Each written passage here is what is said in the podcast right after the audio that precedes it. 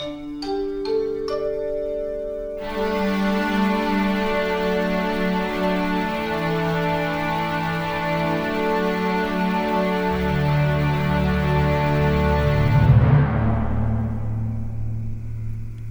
listening to WKMF Cozy Corner Public Radio. The time is 11:59. You were just listening to Grandmasters with chess grandmaster Jean-Paul Pierre Caravaggio. That's Grandmasters with a Z, Cozy Corner's one and only chess program. On tonight's program, Caravaggio broke down the habanero defense and also took a phone call from Russian Grandmaster Yuri Kurilenko. There's much bad blood between the two, and we are afraid Caravaggio may have precipitated an international incident. We will keep you abreast of the situation. It's a very brisk 28 degrees. A strange fog is rolling in from the north. It is illuminated we do not know what lies at the heart of the fog, but should we acquire any more information, we will pass it along to you. It's midnight, the witching hour. It's time for WKMF Cozy Corner Public Radio's most modestly rated program, The Late Night Fright. March is John Carpenter month on The Late Night Fright, so please enjoy this new theme song. Stay spooky, kookies.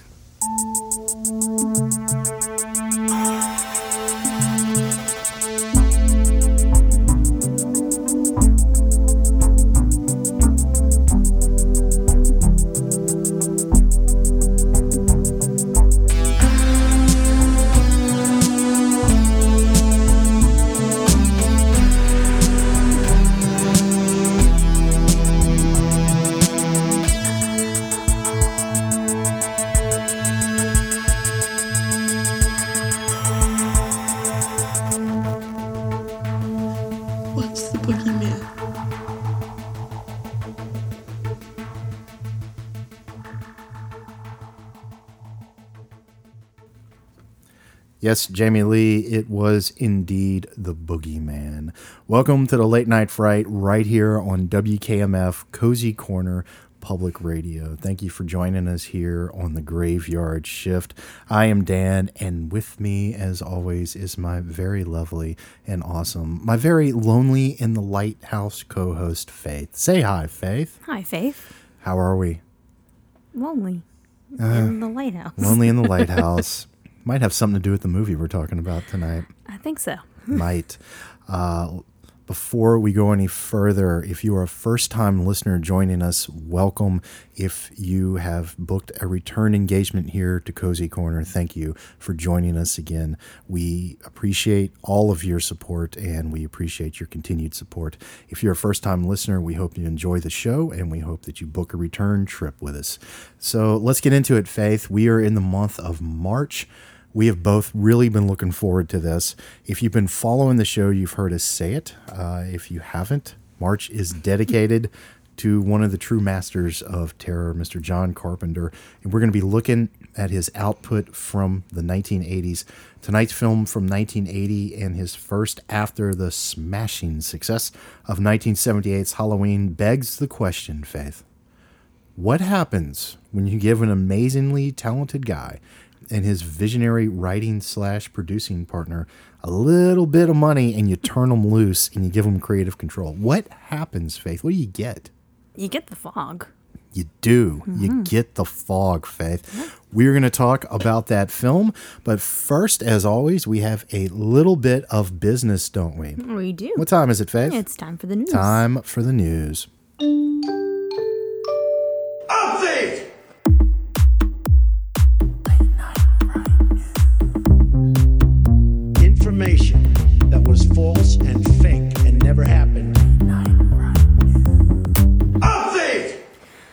Researchers at the Cozy Corner Institute for Better Time Management have concluded that Kelly Clarkson's new show, The Kelly Clarkson Show, is indeed a huge waste of time.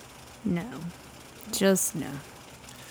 Bud Sauerkraut, the homeless guy who lives on the corner of Fernando Street and Sacred Burial Road, claims he's figured out the meaning of life. And he'll clue you in for the low, low price of any change you might have on you. We've got an update from the Cozy Corner Society for Better Time Management. They want to add that if you watch the Kelly Clarkson show, you're probably going to hell. And they're not affiliated with any religious organization. No. Oh, wow. That's, that's wow. Uh, well, finally, an ad for a personal tutor turned into a pretty stinky situation when flatulist Stevie the Sphincter showed up at Lena Lenore's house. Lena wanted to find someone to help her son Chaz with his French homework. Stevie, well, he thought he was going to get paid to fart on command. And that is the news.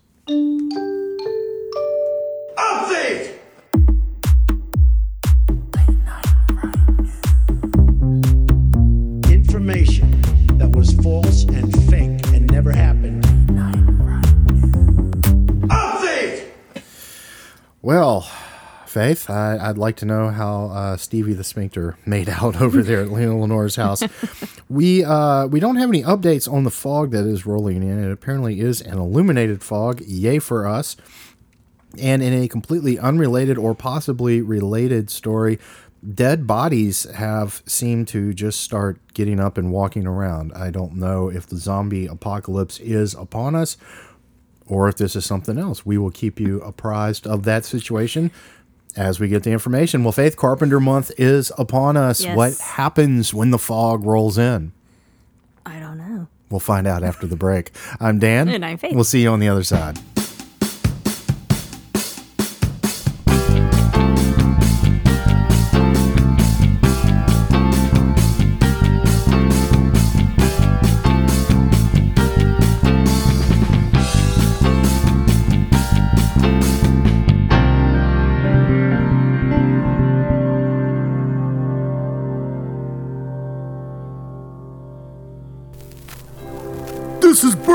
Biederman, Cozy Corner's resident old bastard and host of Bustin' Balls with Bert, the most politically incorrect show on the radio. I'm a veteran of the wars. Which one? All of them. And I'm tired of how confusing the world has gotten. People are wearing their hearts on their goddamn sleeves along with their feeling. I'm offending everybody because I don't know who I'm not supposed to offend. I'm gonna bust everybody's balls right here on my radio show. From modern conveniences to old favorites like stupid ass drivers and people who talk too loud in the supermarket checkout line. Have that conversation outside in the parking lot like a decent human being. Join me, Bert Biederman, resident old bastard for busting balls with Bert, right here on WKMF Cozy Corner Public Radio. You like that music? I want them to turn it down cause it's pissing me off. This is Antoine Duplass, psychic and author of The Duplass Souffle, the one and only metaphysical cookbook, also author of Fortune Telling for Dummies, your guide to reading the future. I was just calling to say I have a very strong psychic inclination that this fog rolling in will not be good for us. No bueno. Also, I had dinner at Biff Buchanan's Burrito Barn, and I have a strong inclination that I will be sitting on the toilet later for quite some time. And I also have a feeling that it will take half a roll of toilet paper to wipe myself. In conclusion, beware of the fog. And if you have any extra TP, please send it to me, Antoine Duplass Psychic Antoine Duplay out.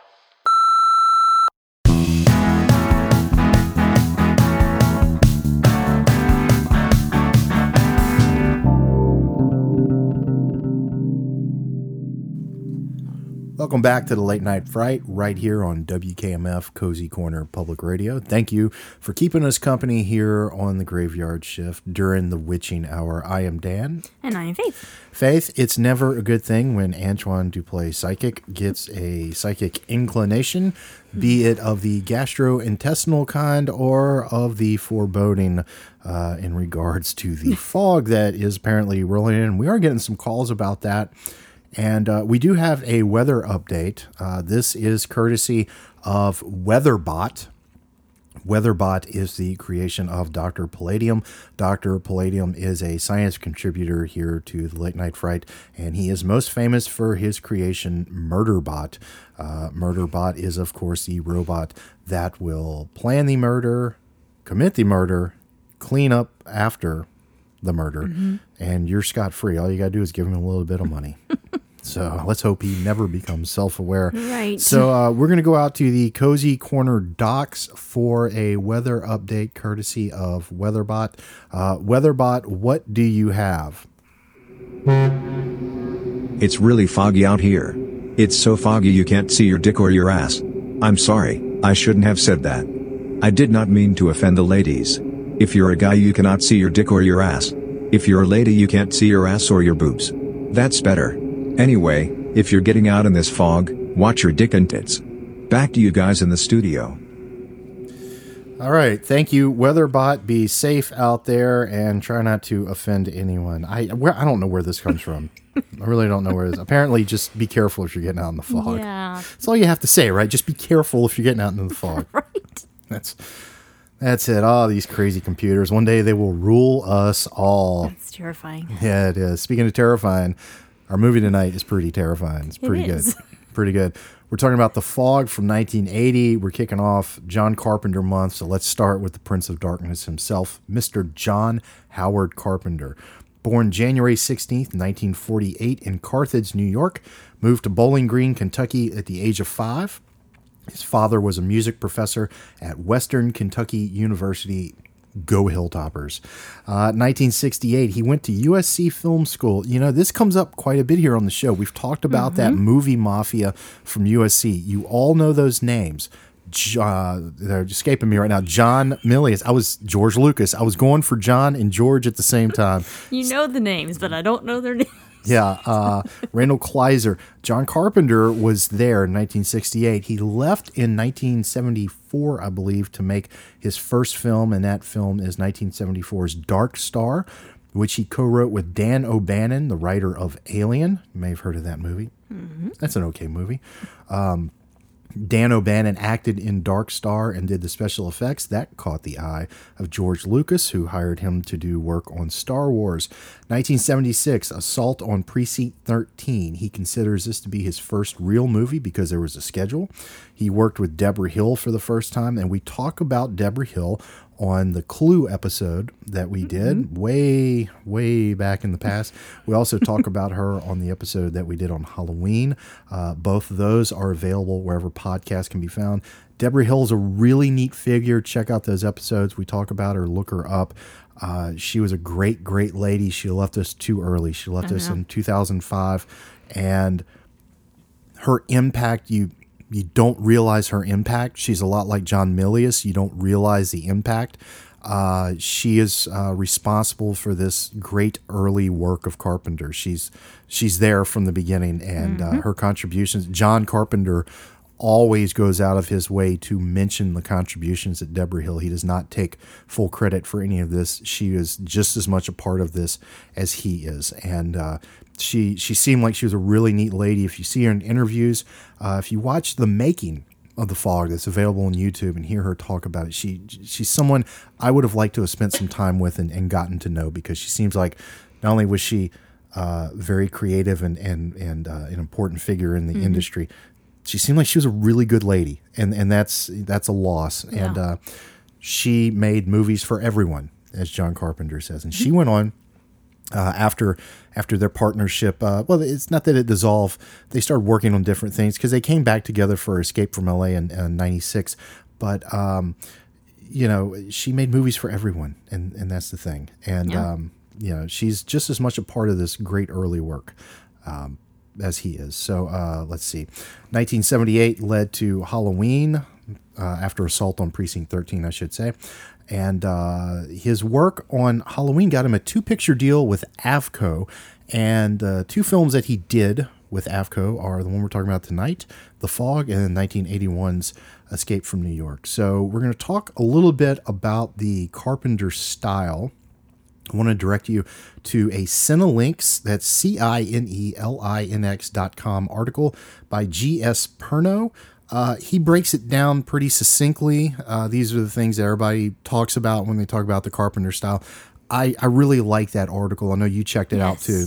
And he's able to really kind of distill it down, you know. Right. And um, but these are the things that everybody talks about. Um, in a Carpenter movie, the setting becomes a character.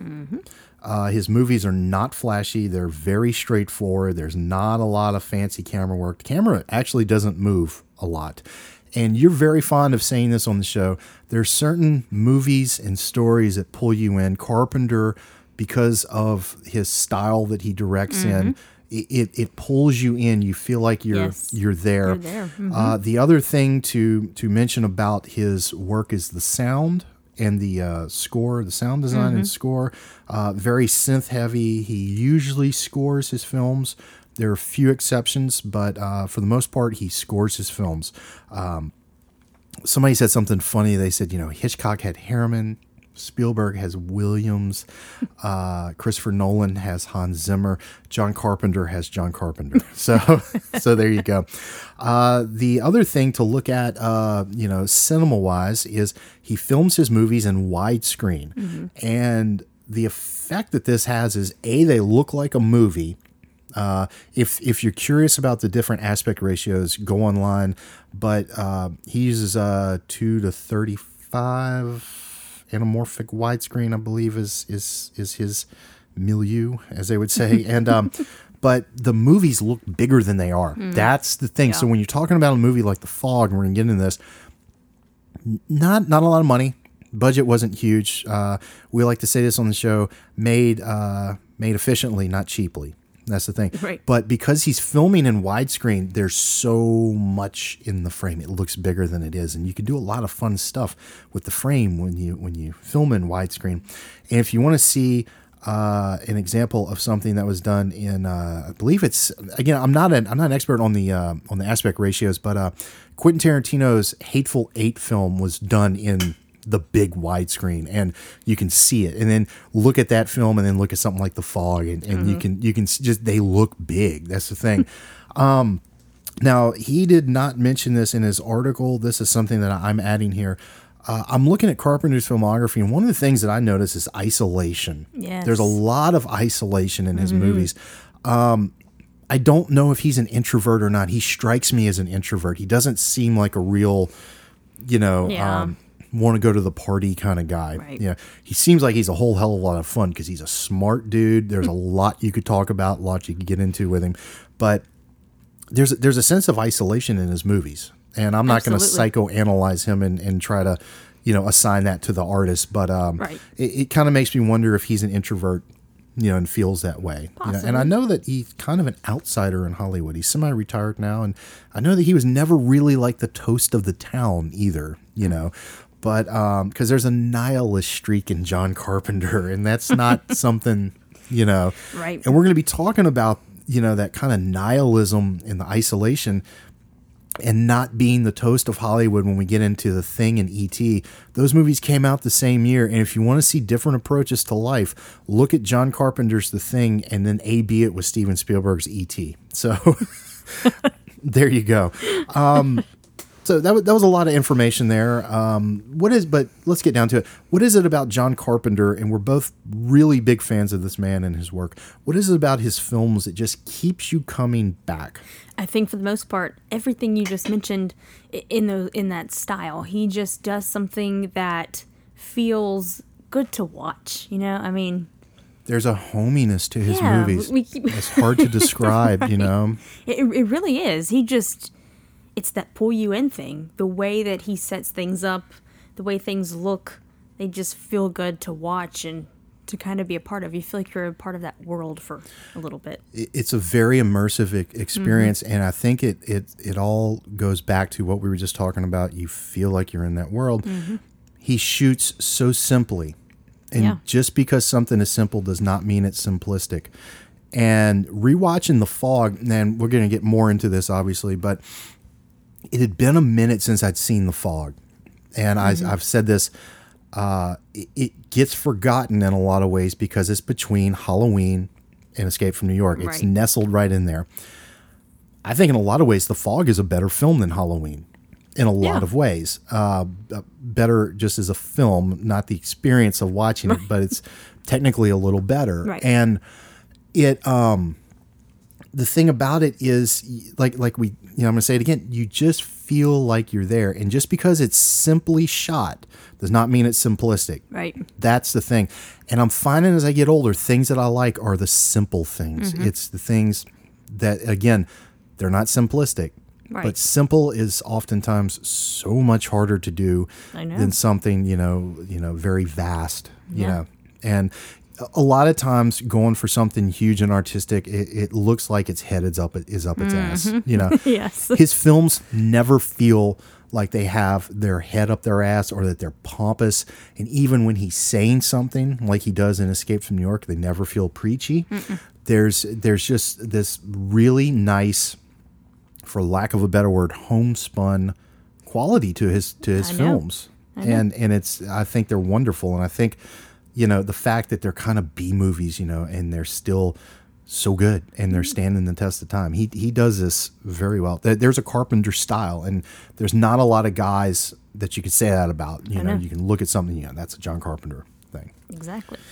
so the film we're talking about tonight is 1980's The Fog. It's influenced by the EC Comics of the 1950s. That's the company that gave us Tales from the Crypt. And by a trip to Stonehenge, and some of our more musically minded listeners may remember Stonehenge as the subject of one of Spinal Tap's more ambitious tunes, and the number in which a miniature of the landmark was in danger of being trampled by a dwarf while they were on tour in 1983. Faith, you know what I'm talking about I know exactly what you're talking about. the 18 inch Stonehenge comes down. The two dwarves start to dance around it, and boy, it just it went to hell after about. that. Oh man. So, Carpenter saw a fog rolling in and asked Debra Hill. This is while they were at Stonehenge. What do you think is in that fog? It's a good question, right? I'm wondering what is in the fog coming our way tonight. Uh, other influences include 1958's Trollenberg Terror, which had monsters in clouds. That's a British film. And an incident that happened in Goleta, California in the 1800s, in which a ship was deliberately run ashore and plundered.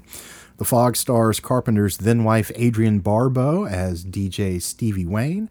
This was the first feature she ever appeared in. She was a TV star. This was her first feature film. nice. Jamie Lee Curtis appears as Elizabeth Soley. Are we going to say that Soley or Solly? I can't remember them saying it in the movie. But I don't, I don't remember either. we're going to go with uh. Uh, her mother, Janet Leigh, stars as Kathy Williams. Tom Atkins appears as Nick Castle. Oscar winner John Houseman kicks things off with a scary story as Mr. Machen. Halloween alum Charles Cyphers and Nancy Loomis make appearances, and one of my favorites, I think he's one of your favorites, Hal Holbrook, stars as Father Malone. And I would say that all in all, this is a pretty good cast. It really is. It's a really good cast, isn't it? It really, really is. So we have a very quick synopsis of the film, courtesy of the WKMF mainframe computer. Please take it away, mainframe computer. Okay, snitches and bitches, listen up and check this shit out. A long time ago in the town of Oyster Bay, there were some real dicks who didn't want a leper colony to be located near them, so they took the lepers' gold and then killed them by making their ship crash on some rocks. What a bunch of jack-offs. Jesus wouldn't like that. He did a lot of work with lepers. Speaking of lepers, what did the leper say to the prostitute? Keep the tip. Ha ha. Get it? Anyway, back to the film. The lepers show back up in this glowing, misty fog and terrorize the town that shat on them all those years ago. Some people die, some people live. Jamie Lee Curtis is in it and so is her mum and so is Adrienne Barbeau in a shirt that is one size too small. It's pretty awesome. Check out The Fog. You won't be disappointed. Briggs, I'm out of here. Eat me. Thank you, Mainframe Computer, for that concise and completely unnecessary synopsis of The Fog. Her voice just seems to keep changing week to week, and she's just getting saltier and saltier. She even told a joke, and I hope that is not a sign of self awareness. right? All right, so that awesome synopsis notwithstanding, Faith, what did you think of The Fog? I absolutely love this movie. I haven't seen it in a long time either, and I forgot how good it was. It's I think I actually man, it, it might be it might be better than Halloween. Yeah. I, it- I whispered that too. Yeah.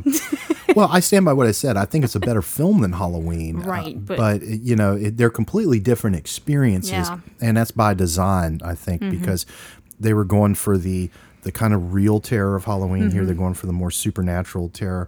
Uh, I, I'm going to say this again: this movie gets overlooked because of where it is in his filmography, Yeah. and um, It's a shame. It really is. uh, like you, I I remembered watching this. I go, oh yeah, this is that good. Mhm. You kind of forget about it for some reason, but I was constantly amazed watching it, going, how good this is. Like this know. is great. This is what was striking me about it. Uh, the quiet of it.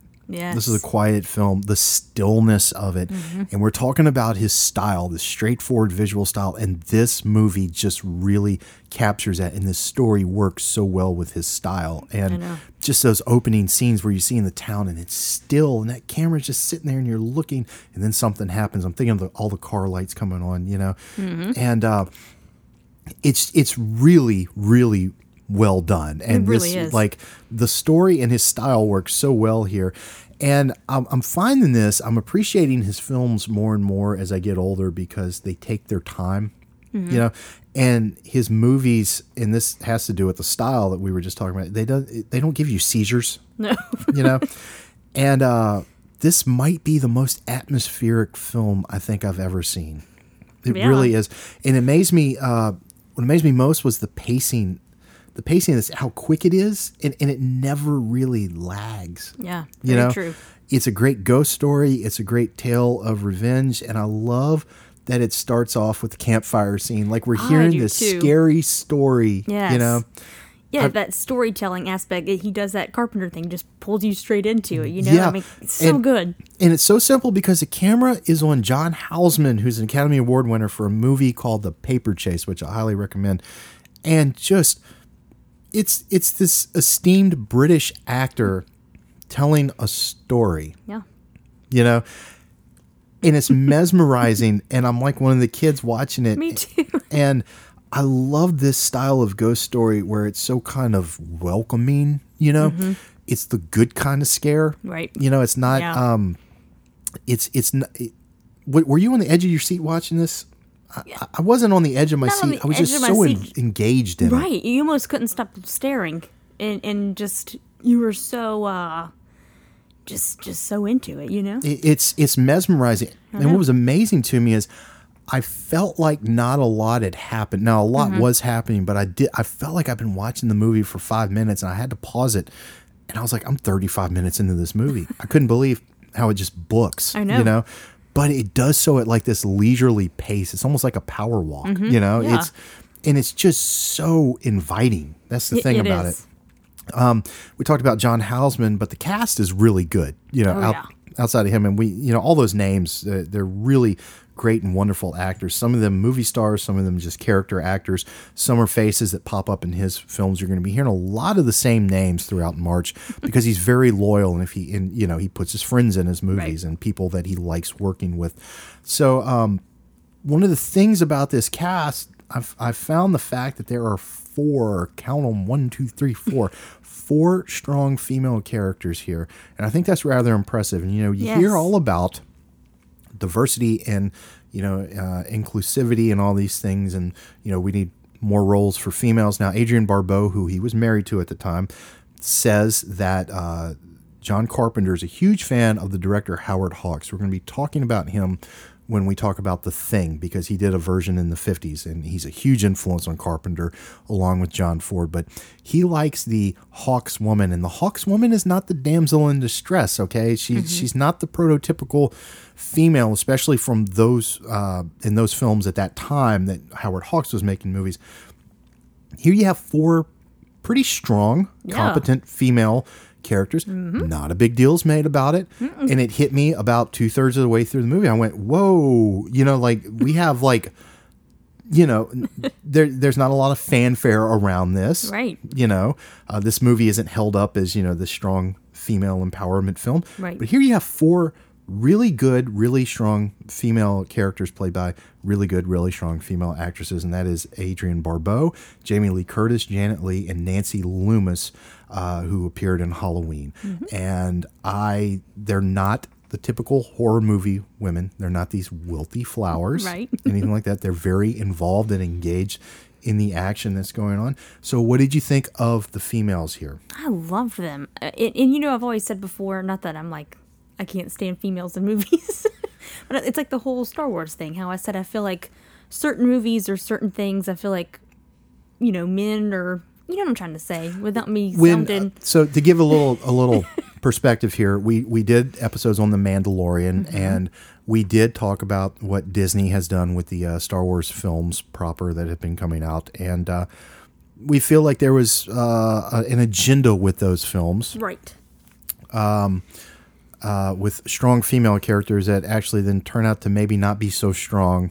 You're just checking boxes on a on a list of things that she has to have. And uh, Faith really enjoyed The Mandalorian and said that there's a mas- masculine quality to it. I don't want to put words in your mouth, but you enjoyed having that kind of sense of masculinity Yes. back. A balance, though, Right. was the big thing in The Mandalorian. So, but uh, but your point about the, the females here is Yeah, my, my point is that I don't feel like, like you said, there's no agenda for them. It's they're just just great these- characters. Yeah, they're just great characters, and I don't feel like they step on each other's toes or, you know, try to compete with each other. I feel like they're, you know, each their own, and I think they're great. I love them. I do too. And this really is an ensemble cast, Mm-hmm. you know. But it, it really hit me. I went, you have real four really great characters, and none of the typical horror movie stuff, Right. you know, with these women. And you have to include Nancy Loomis in there because Nancy Loomis is standing up to Janet Leigh throughout the movie. you know, they're having their their little relationship. She works for, her, and it really, like I said, it. I think they're amazing, and the fact that there's none of the typical and I mean this just female movie behavior here, you know, especially the horror films. And I, I think it's really wonderful, and he likes that. That's the thing, and that's part of his Right. his thing. You're going to see some strong females um, in the rest of his work, not in the thing, but uh, but yeah. Uh, were there any uh, standouts from the rest of the cast? Because, like I said, this is an ensemble piece. These are some really good actors here. Were there any other? Hal Holbrook. Hal- that's what Yeah. I've got too. Yeah, I I think he's great in almost everything I've seen him in. I feel like he stands. Out. He just out. made 95.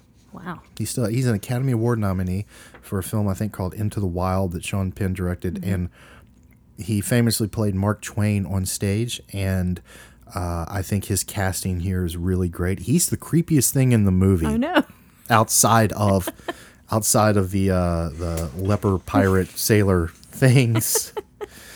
So yeah, the the cast is great. Hal Holbrook definitely a standout. Um, there and of the women that we just mentioned, Adrienne Barbeau, Jamie Lee Curtis, Janet Leigh, Nancy Loomis. I, I couldn't pick a favorite. I think they're all I really would pick great. Adrienne.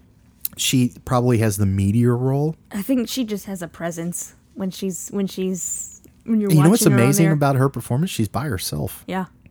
That's I hard to do. I know. It's really I actually hard didn't to think do. about that. is really hard to do.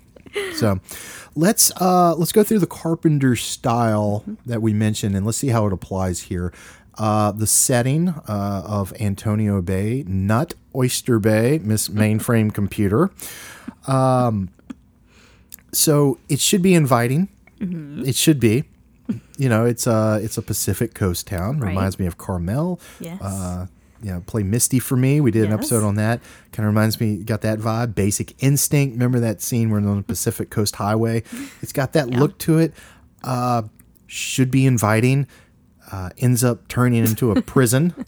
uh, quiet, still streets. You know, like I was talking about the stillness of the movie.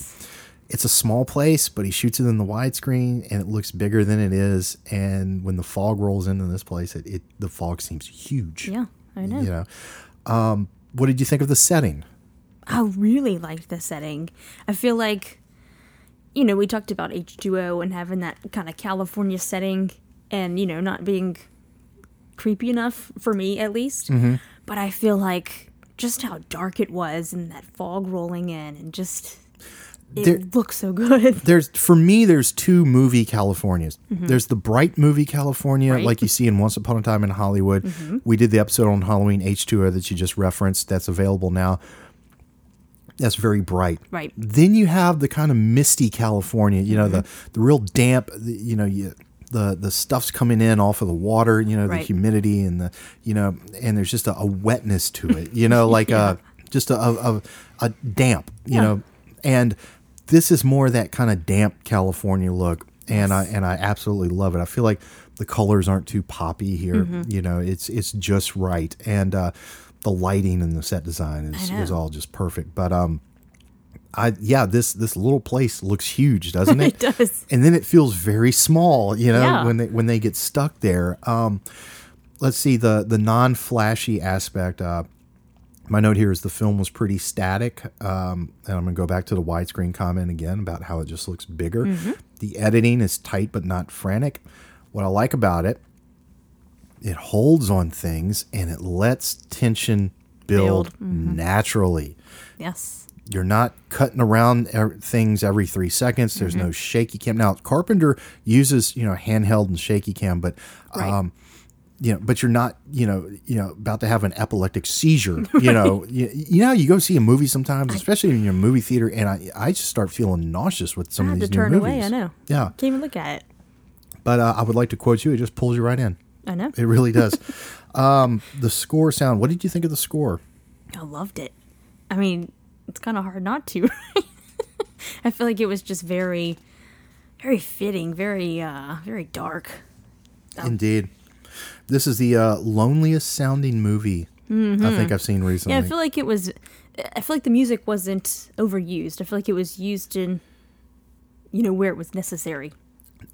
yeah, I, I like how they don't hit you over the head with it. Uh, and that's one of my notes. I like the way that they use the music. Mm-hmm. Right. And the theme is very dark and beautiful and haunting. And, Yes. and you can tell it's a John Carpenter composition. And But it really fits this material. It feels like a ghost movie It theme. does. yeah. Uh, we're going to go back to uh, something here that I brought up the isolation. Um, uh, my notes here uh, the town is isolated, the characters feel isolated from each other, from themselves.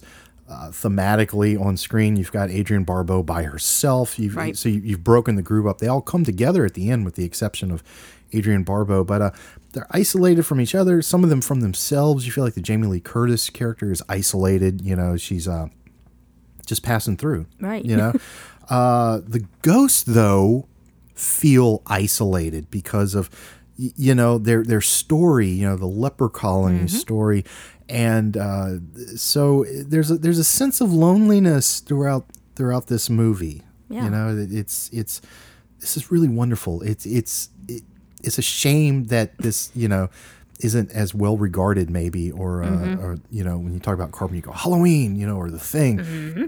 I really think you should be going the, fog. fog. yeah, yeah. Uh, my final question before we go to break, I have two. Okay. First question: What did you think of the design of the uh, of the ghost, the the leprous pirate ghosts? I like them. I think they were creepy, especially like with the hook coming in. Like that's all you would see at moments, and then the eyes glowing. I like that they held off on the eyes until I the end, too. and I like that you didn't get a full look Mm-hmm. at them. And that's a Rob Bottin uh, makeup guy who's playing the main one. Um, but uh, you didn't get a full look at them, and then you get that little Yeah. reveal. But there was always some sort of mystery to. always some sort of mystery.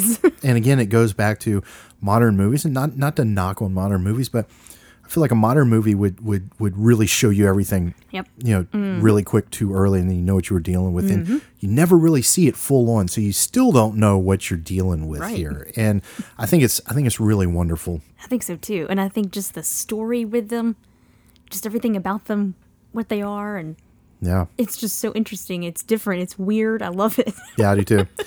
um, final question before the break. Do you think this is a movie that has a bigger point to it, or do you think that this is just a really good horror yarn? It's a good question. I mean, I can see maybe being like guilt and maybe how you have to deal with stuff people did in the past and kind of Yeah, I was thinking about that. You know, the whole thing with history sometimes not being what you think it is, Right. and history can be built on the backs of people, and maybe you don't realize that it's built on the backs Mm-hmm. of people.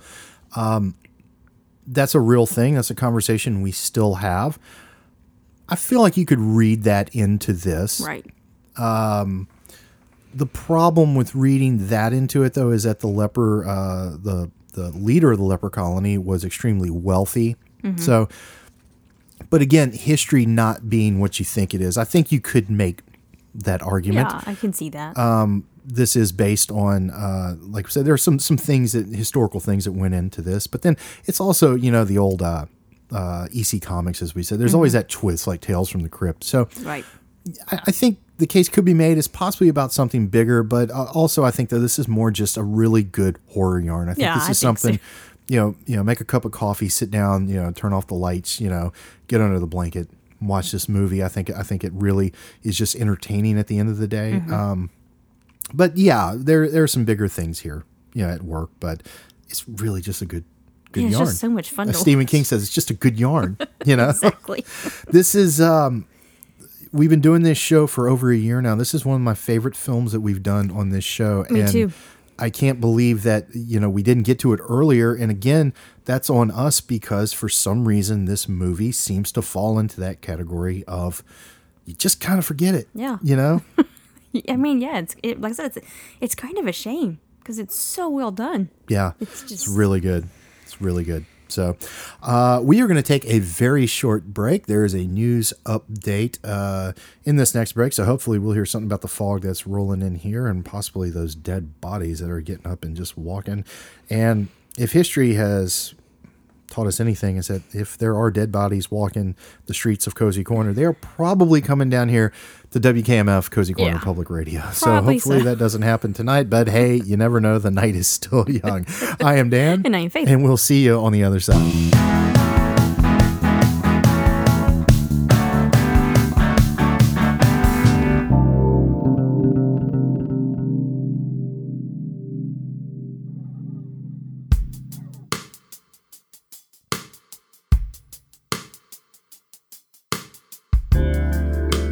Bobby D'Amato, host of Afterglow, the show that comes on after the late night fright, and Cozy Corner's resident man, here to tell you about Cozy Corner After Hours. This is the finest in pay per view adult entertainment. This ain't wham bam, thank you, ma'am. This high quality adult entertainment actually has a story. Most of the time, they ain't too compelling, but hey, they get the job done, and we all know why we're watching this stuff, right? Cozy Corner After Hours, available now. And hey, guess what? It's on Channel 69. Can you believe that? After Hours. Channel 69. I can't believe it. I mean, you can't make that stuff up.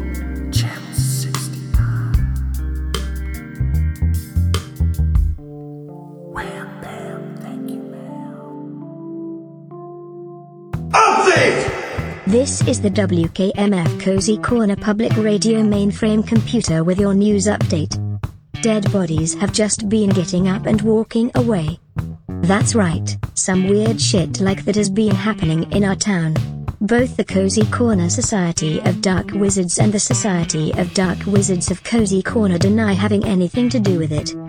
Mayor Lucius Morningstar believes some rogue wizard is practicing necromancy without a license. He added, quote, knock that shit out, end quote. Speaking of the walking dead, can you believe that crap is still on? What the hell has this world come to? This has been the WKMF mainframe computer with your news update. Now back to the late night fright with Dan and Faith. Jack offs.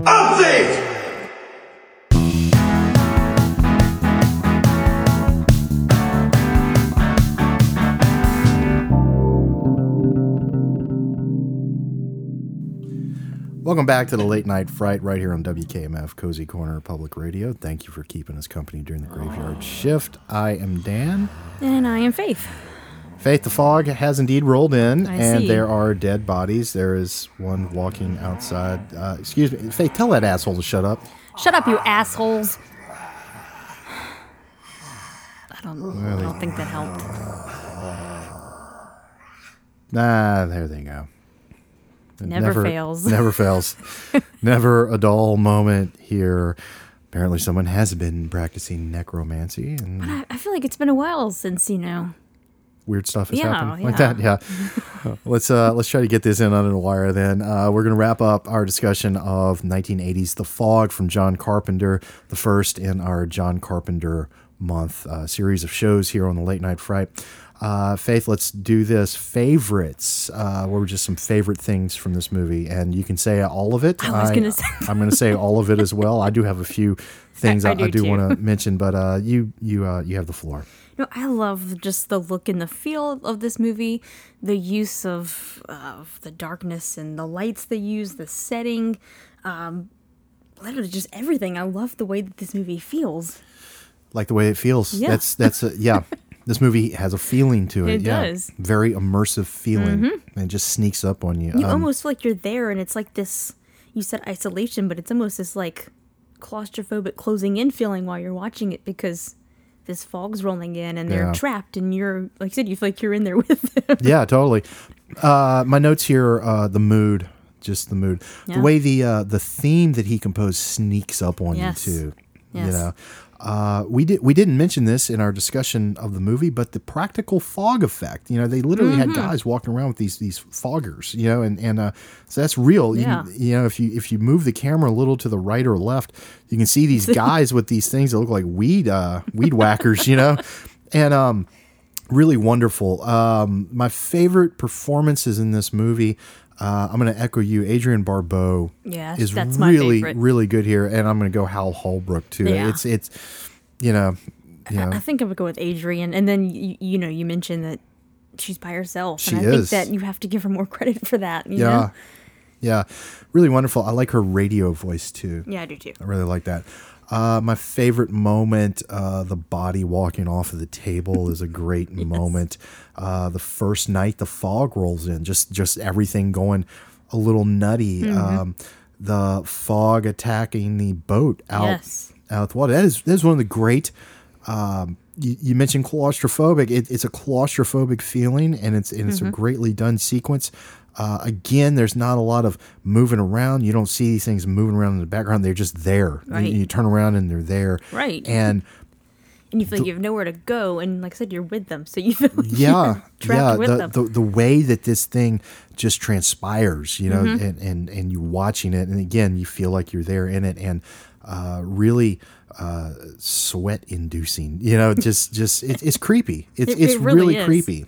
I like when they were in the truck, and they started surrounding them. I think it was um Jamie Lee Curtis and Tom uh, Atkins. yes, and they yeah. and they were just surrounded by them. In that, that was, I liked that moment. Uh I know we say all of them, but when I really think of this movie, there are just so there really are so many good ones. Every everything everything fits together. You know, it, Yeah. it's it's a complete whole. because you know, I love all of those supernatural elements when the movie first starts. You're in the grocery store, and then the the gas, you know, pump flying out. Every everything's really just so well done. So it's really hard to not say all of them.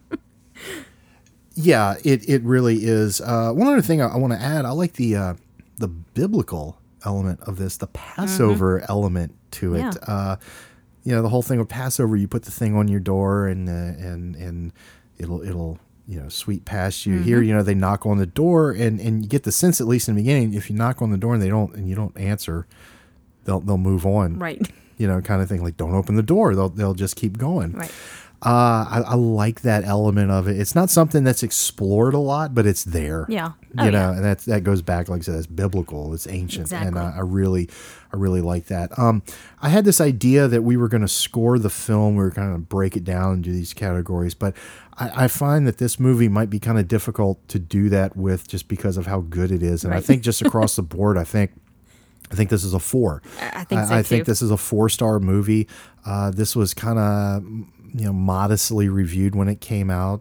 You know, I think some people may have been looking for Halloween Part Two and they didn't get it. You know, I really applaud him. And uh, Debra Hill, I get the sense from the interview I saw with her, this was a conscious decision on their part to go a different route to do something more classic like this and and do supernatural as opposed to you know real world creepy Right. and I think this, uh, I really think this stands up. You know, if you want to compare it to albums, you know, something like the Beatles, where you have Rubber Soul and Revolver, both really good, a lot of similarities, a lot of differences, Mm-hmm. and you could you could A B, you know, the Fog and, and Halloween, and, and both of them are just really great movies. I know. You know, uh, the other thing that I like is this proves that the success of Halloween was no fluke. You know, he was not a one hit wonder. Right, you know. exactly. The films that we're going to be talking about this month on the show are gonna are gonna you know bear that out Mm-hmm. that he was not a one hit wonder. He's not only uh, was he good, he is widely regarded as one of the most influential filmmakers of all time. Yeah. You know? you can see why. now he's he is really highly regarded and is held in high esteem. So he's not underrated, but there is a sense I think sometimes to possibly you start listening the great directors of all time, and John Carpenter may or may not be on that list. I think John Carpenter should always, Always. be on that list. He and should high up at the top. always be in the conversation.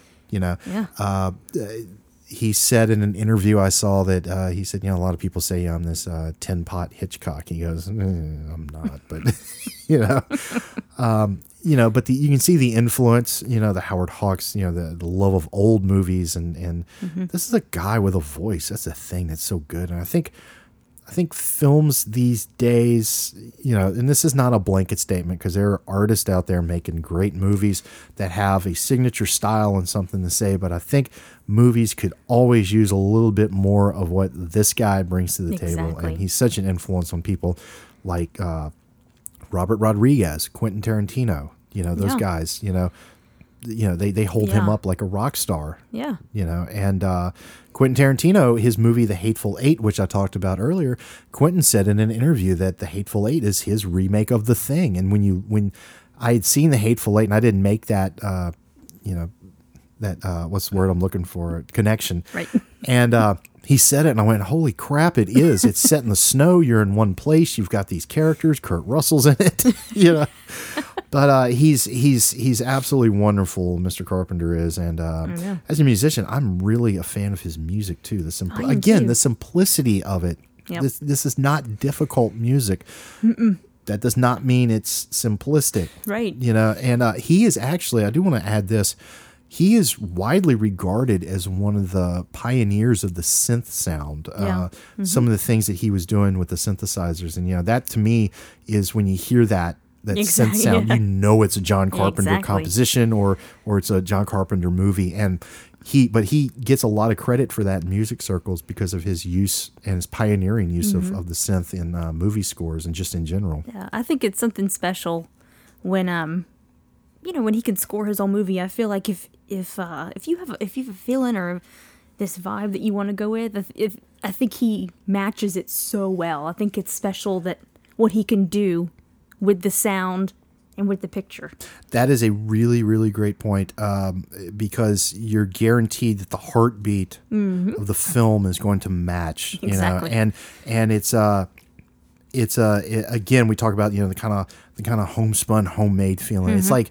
eh, I'm not saying this is it. This is how it is, but it's like this guy just went to his garage and Right. and put it together, you know. Exactly. And, and the thing is, you look at this and you go, "Well, man, if he could do this, I could do this too." Right. You know, and it's it's really inspiring, and uh, I, I just think the world of his movies and of his catalog, and uh, this early catalog especially, is so good. Yeah. It's so good. So, if it has been a while since you've seen The Fog, please revisit this Please. ASAP. It is currently streaming on Shudder. You Yeah, can- I'm surprised it took us this long. Did uh, yeah, we haven't mentioned out Shudder, Shudder in a while. it is currently streaming on Shudder. Um, the I've seen the Blu-ray of this. The Blu-ray is absolutely wonderful. It's got some great uh, supplemental material, and the transfer is good. But uh, like I said, it's it's out there. You, you you don't have to look very hard for it. And if you haven't seen this, I really recommend this you know, seeing this immediately. It's it's Yeah. you will not regret it, and it's about an hour and a half long, Mm-hmm. and and it flies by, and it's an hour and a half well spent. There are worse things you could do for the ninety minutes because Oh, yeah. this is um this is a really great movie from a really great director, and it's a great story, great cast, everything across the board. This is a four star movie Oh, yeah. for me, uh, all across the board. Yeah, So, I agree. do you have anything that you would like to add about the fog? I think that's about it. What about you? I would just like to, uh, you know, say again what I just said. Like, see it, Watch it. see it immediately. So, watch it. Watch it again. Watch it tomorrow. yeah, there it is. So, well, it is getting to be that time. It is almost time for us to sign off. And I usually know that it's time to sign off because I see our good friend Bobby D'Amato. He is the host of Afterglow. That is the show that comes on after the late night fright. He plays the best in R and B, classic soul, anything to help you make a baby. I think that's the. Uh, I think that's how they marketed it at least. Bobby, uh, he's standing here. He's got uh, let's see what he's got. He's got some records. He's got some records under his arm. Come on in, Bobby. How are you doing? Hey, you guys. Hey, how's it going? You know, you guys was talking about the fog. You know, they got the fog going on outside. I tell you, it, it's just some weird crap going on outside. Again, you know, cozy corner. But you know, like I mean, you know, what you what you're gonna do? You know, what you're gonna do? Yeah. Did you uh did you see anything outside? Yeah, I'll tell you, you know, it's like the end of the thriller song, you know, when Vincent Price, you know, is like, you know, the funk of 40,000 years, you know, like that thing, like, uh, cause it smells funny, cause all these dead bodies is getting up and just like walking around. I saw a woman I thought was my grandmother. It could have been, I don't know. You know, uh, she was chasing me, like trying to fix my hair, you know, like, like grandmas do. You know, I was like, hey, I'm getting out of here. Like, hey, but I'm out of here. Okay. And, uh, but anyway, you know, it's just kind of weird out there. There's a general feeling of, uh, malaise, you know, malaise. Malice? I think he means malaise. Or okay, Ma- Malay, Bobby, do you mean? I don't know what he's talking about. do you mean malaise? Listen, I don't know how you pronounce it. I just know that it don't feel good, okay? It just don't feel good. It don't feel good in my head. It don't feel good in my heart. It don't feel good twixt my nethers, okay? So anyway, uh, that's where I'm at, you know. So I'm just gonna like be keeping it, you know, real cool. I'm gonna be like staying in the studio, you know, gonna be playing some good tunes, you know, for all the people out there. And hey, I recommend all of you out there stay inside, listen to Afterglow. And hey, while you're listening to Afterglow, hey, you know, get together, you know, make a baby, baby making music, you know. What uh, what have you got for him tonight? Oh, I got some classics. I got Teddy Pendergrass. I got some O'Jays. I got some Earth, Wind, and Fire, the elements of the universe. Listen, you guys, great show tonight. I'm gonna be next door. Uh, Faith, you want to hear some Earth, Wind, and Fire? You want me to spin some Earth? yes. What please. about uh, uh, After the Love Is Gone? You like that one? Sure. I'm gonna start off the show tonight with that. Even though the song is called After the Love Is Gone, I feel like our love is still here, Faith. I love you guys. I will see you soon. Good show. Always a treat when he stops Thank you, by. Bobby. Always a treat. So, Faith, it's feeling like it's time for us to be getting out of here. Even though I don't think we, we're going to be going anywhere, are we? I think we're just gonna gonna kick it here for a little while. There they are.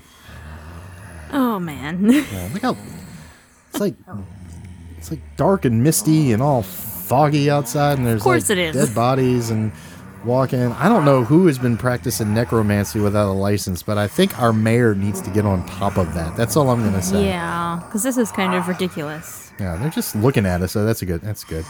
Faith, it feels like that time. Yes, it does. It feels like that time. If we can hear it over the the monsters, where Oh. did they go? Where did they go? I don't know. Let's listen for it. Listen for it. Listen for it. Ah, there it is. It's time to say goodbye. Much rather hear that than those oh, me too. damn dirty zombies walking around. God, it's gonna be hell getting home. Driving in the fog, there's gonna be people, dead bodies walking around. You know. If you run over a dead body, can they sue you? Like, like if I hope not. Would they would they consider that a crime? I hope yeah. we do live in cozy corner. You never know.